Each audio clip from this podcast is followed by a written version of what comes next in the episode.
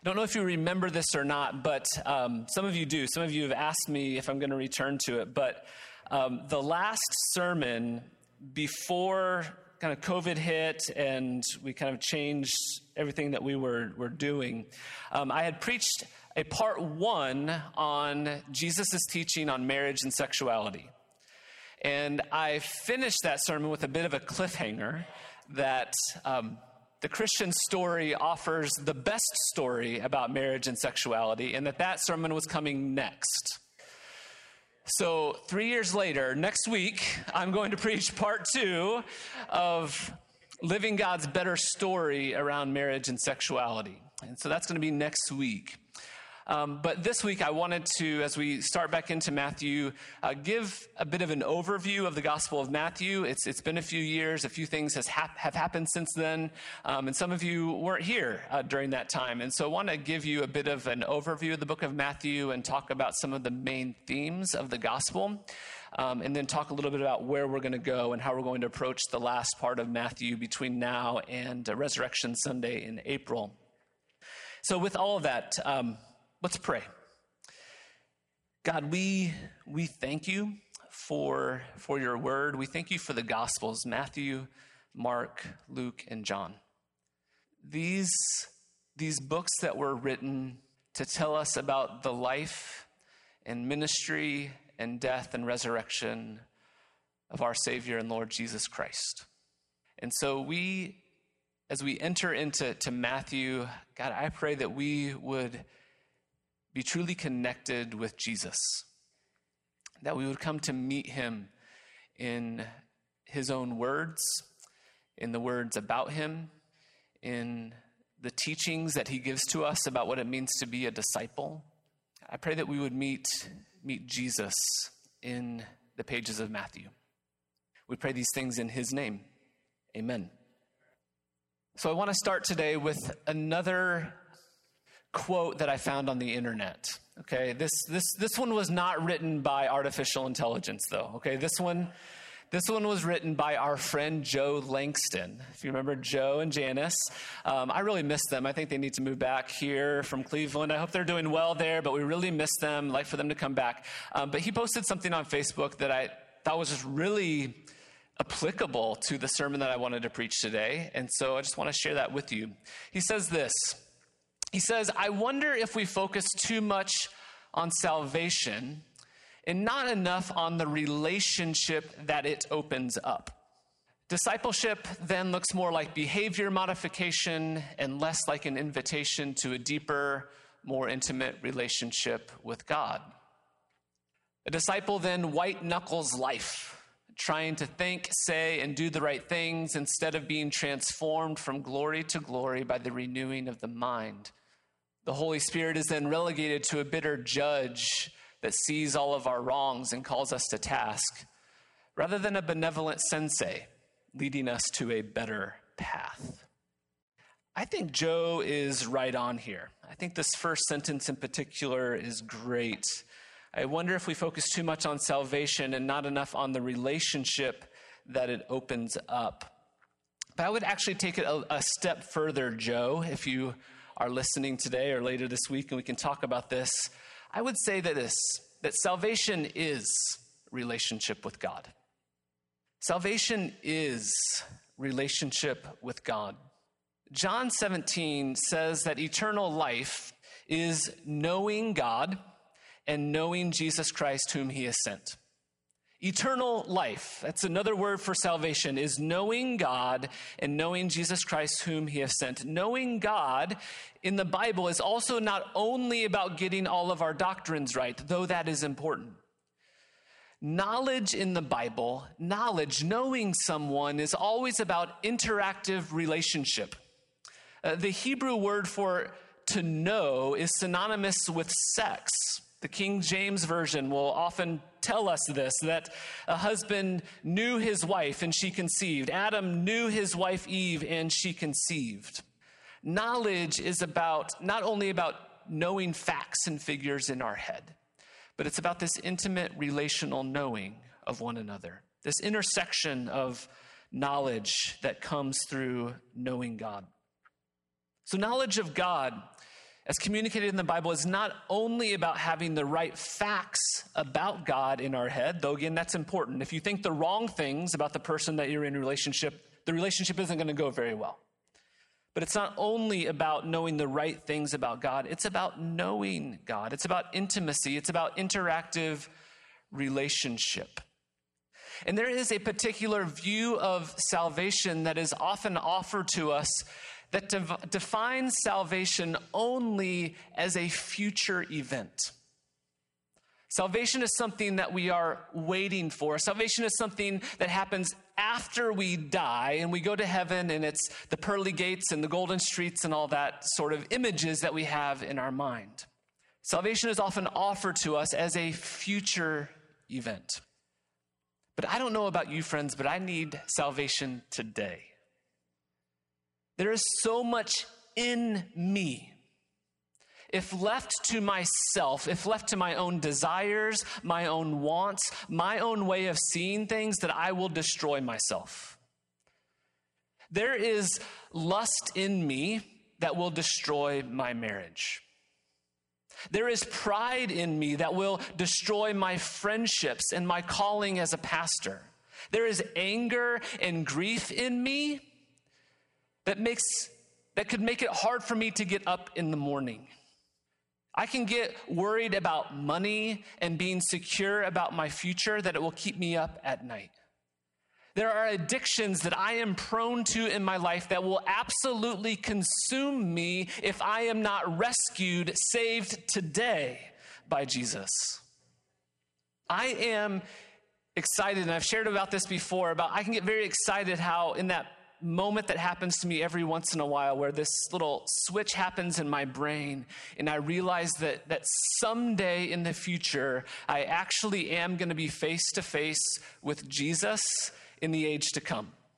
And I get really excited about that. And that is salvation. That is one part of our salvation. But friends, I need saved today. I need to experience salvation today. What about you? Do you need salvation today? Well, the good news of the Gospel of Matthew is that salvation is available to you right now through a relationship with Jesus. That salvation is available to you right now through a relationship with Jesus. The Bible gives us all sorts of um, different kinds of relationships that we have with God father and son, father and child, father and daughter. Uh, we have the image of, of us as, as the bride of Christ. We have the image of, of Jesus who calls us his friend. There are lots of different images about the kind of relationship that we have with God. In the Gospel of Matthew, I think the main image that we are given about our relationship with Jesus is the image of teacher and disciple. In the Gospel of Matthew, Matthew shows us that Jesus is the greatest teacher who has ever lived, and that he invites us right now in our own lives to live as his follower, to live as a disciple. We don't talk about disciple disciple in anywhere other than church. It's kind of a churchy word, but disciple means a follower, it means a student, it means an apprentice. It means someone who is learning from someone else how to do something. And the, the Gospel of Matthew shows us that Jesus is a great teacher who invites us to learn how to live life. Learn how to, to live life in a way that, that leads to real eternal life, a way that leads to real salvation. He, in the Gospel of Matthew, Jesus teaches us how to live our day to day life with Him. And through His teaching, Jesus offers us a way to live our lives right now on the rock, on the solid ground of His teaching. Turn with me to Matthew chapter 7. I want to read verses 24 through 27. This teaching here comes at the very end of the Gospel of Matthew. By the way, you can hop online and you can listen to all 40 sermons or so on Matthew. Um, I realized yesterday that I was trying to cram 40 sermons into like one sermon today. And so we're not going to get into all of that, but if you listen to all of them, be great in preparation for this, uh, the next couple months. But at the end of the Sermon on the Mount, Jesus talks about the wise and the foolish builders.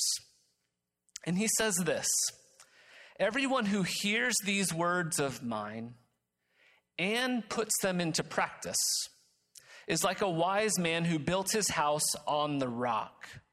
The rain came down, the streams rose, and the winds blew and beat against that house, yet it did not fall, because it had its foundation on the rock.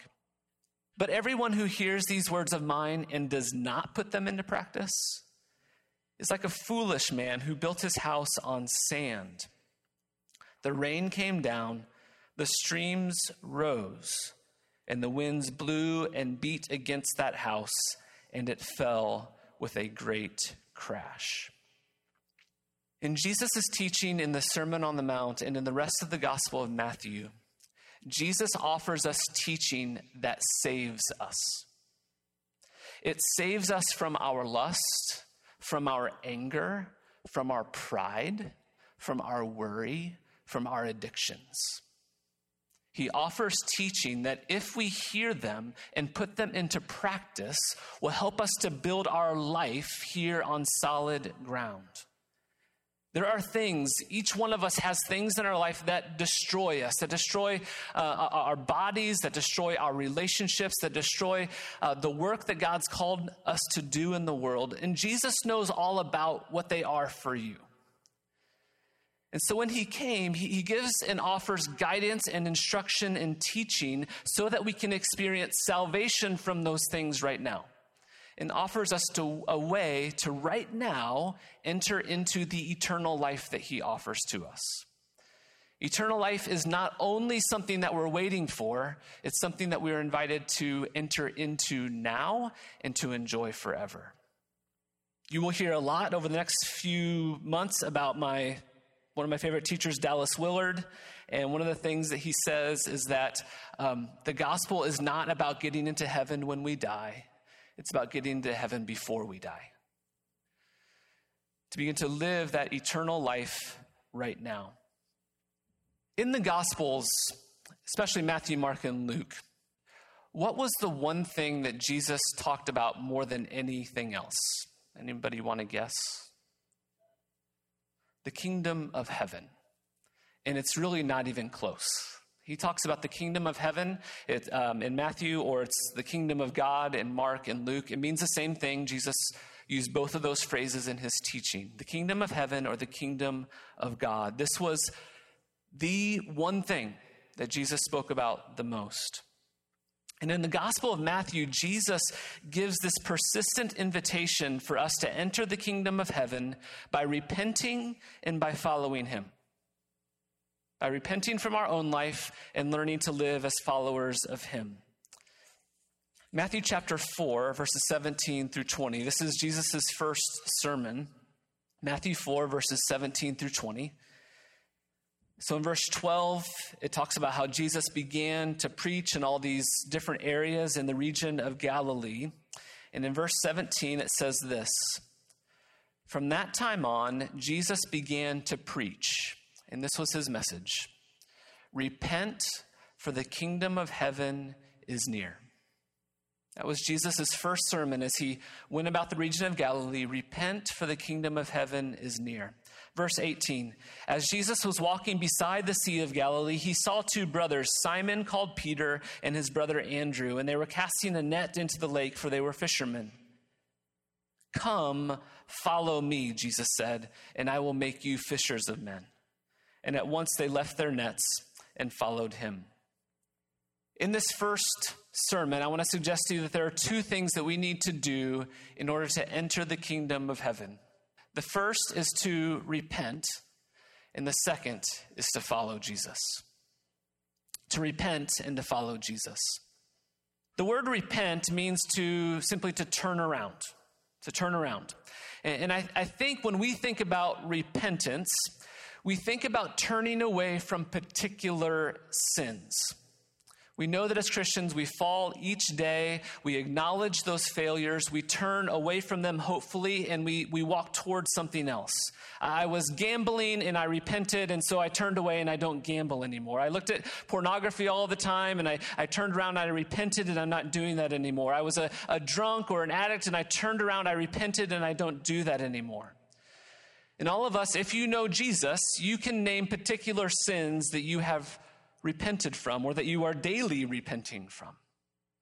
That's one important part of repentance is turning away from those things that destroy us. Another part of repentance is that we are turning towards something better.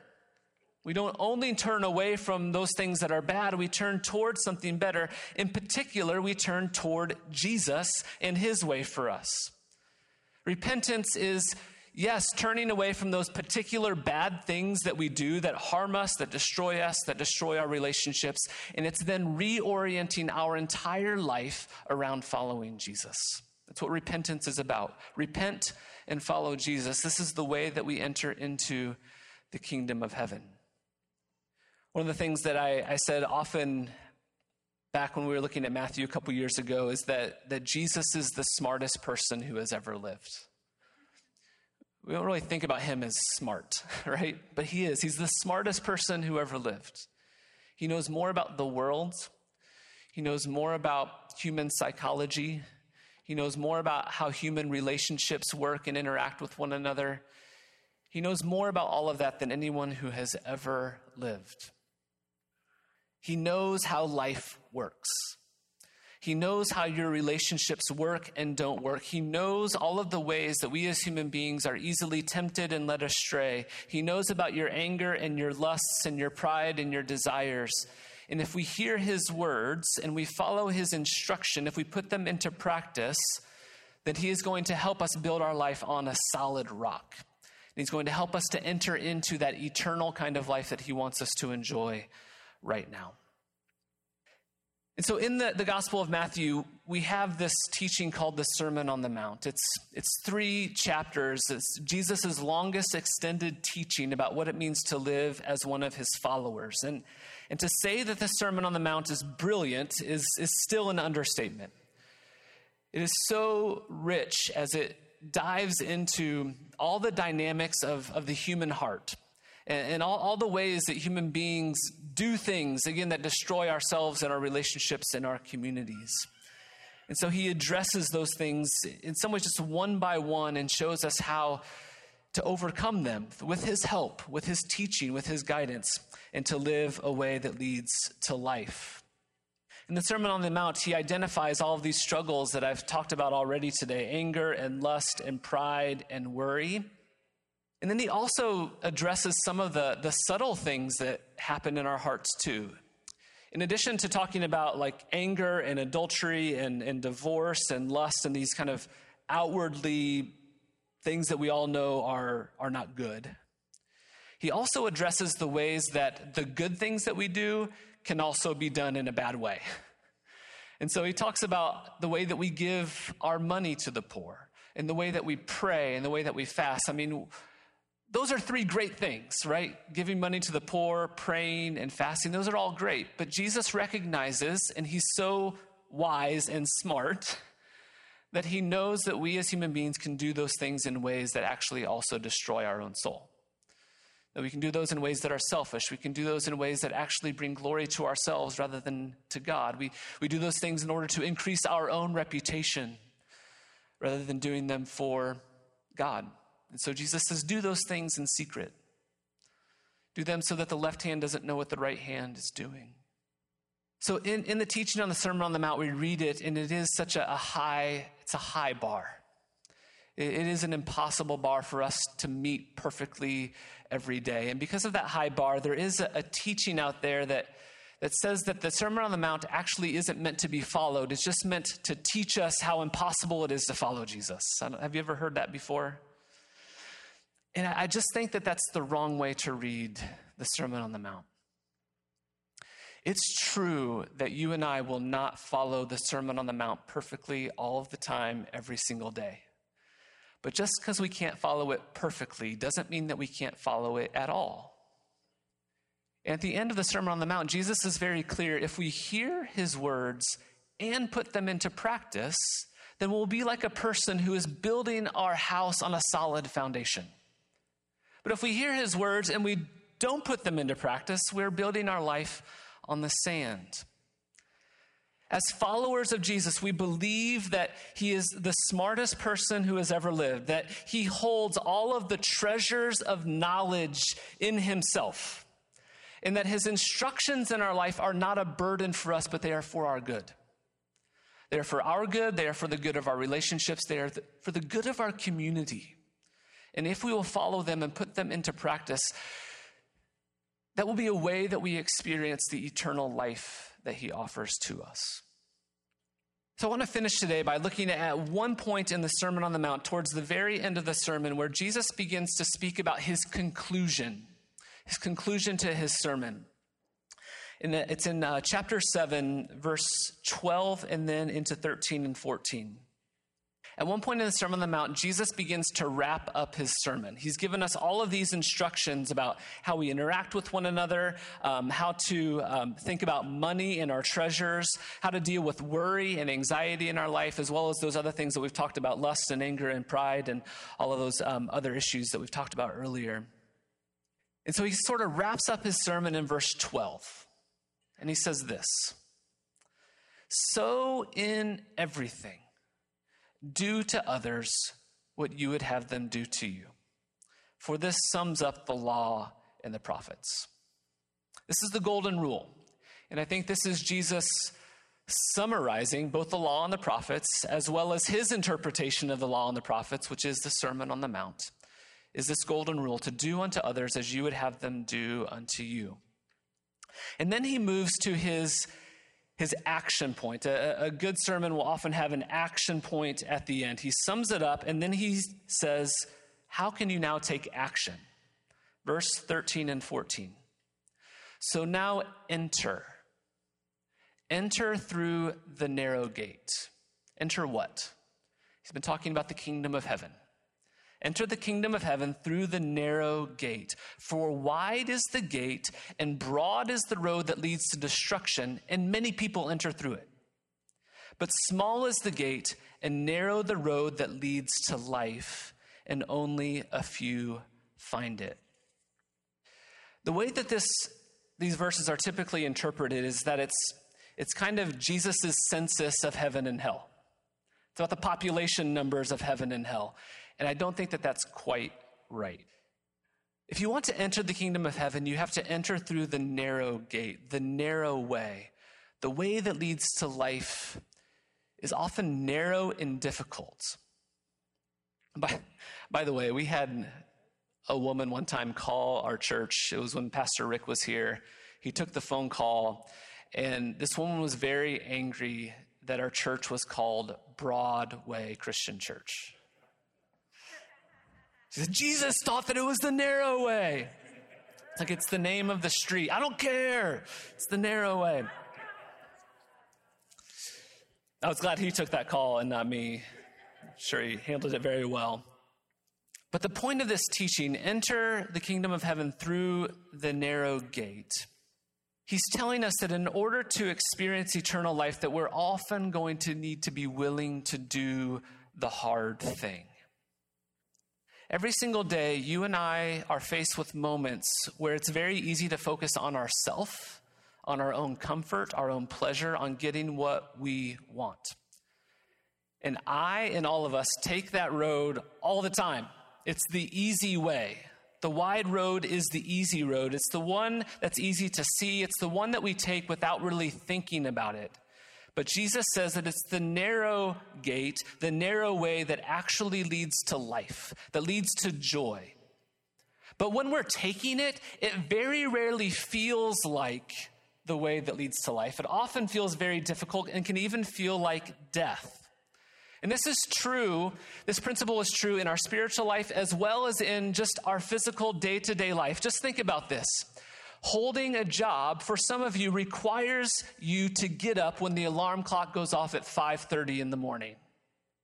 And it's the narrow road to get out of bed. The wide road is hit the snooze button three or four times, and you may get away with that one time, but do that three or four times, and you no longer have a job or income anymore.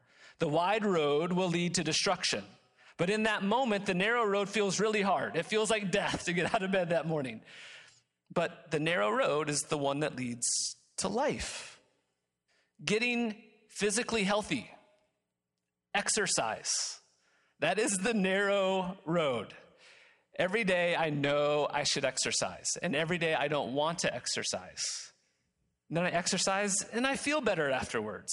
I certainly, after exercising every day for two or three months, I feel much better afterwards. That's the narrow road that leads to life. Playing an instrument well. It's really hard work to have the discipline to sit down and do the narrow way kind of work that helps you to be very good at an instrument. But if you do it and commit yourself to it, it leads to life. It leads to these brothers and sisters of ours who are able to lead us to life today in worship because they have put in the time and energy. They've taken the narrow way of daily disciplining themselves or regularly disciplining themselves to learn.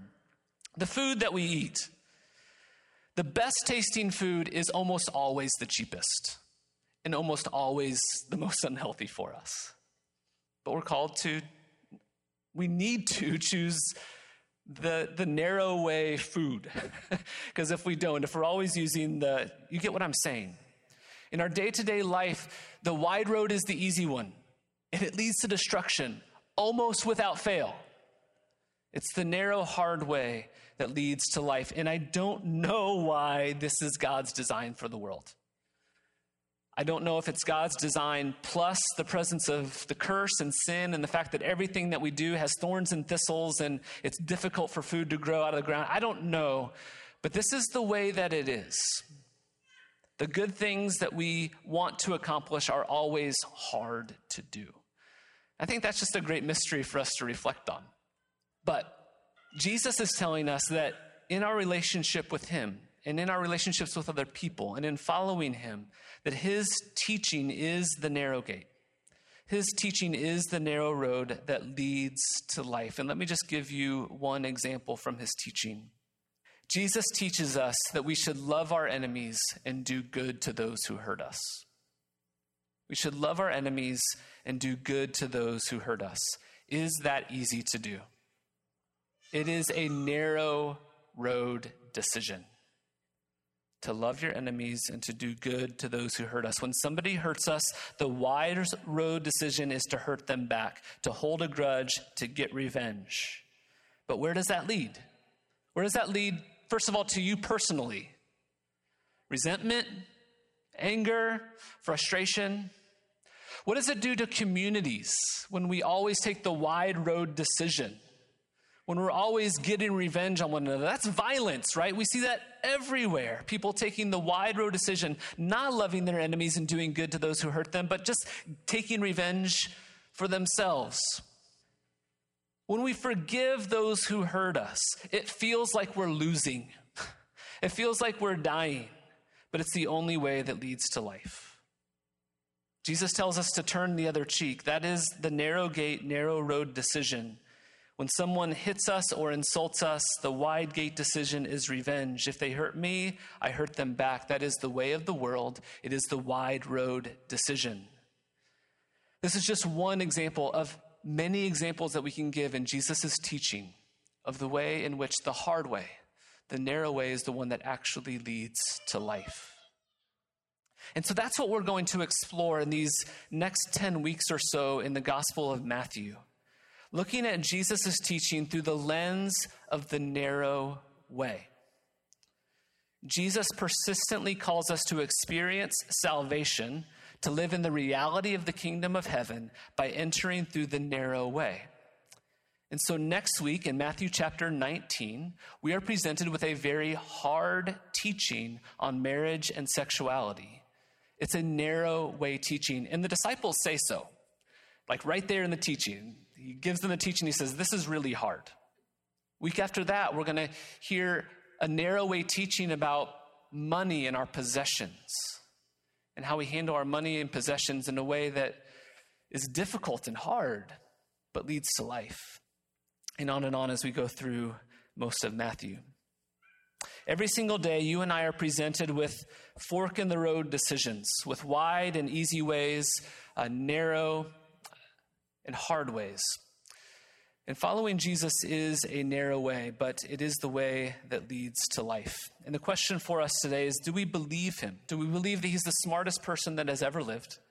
Do we believe that in him he holds all of the treasures of human knowledge? And that if we follow him, that it will lead to life. And even in those times when it feels like death to follow him, that in that death, he is bringing about new life in us. He's bringing about resurrection life. He's bringing about love and peace and joy in us and in our communities. Do we believe that? That's the calling for us. And Jesus says that if we will choose to follow him, if we will hear his words and put them into practice, then we will be like people who have built our life on a solid rock.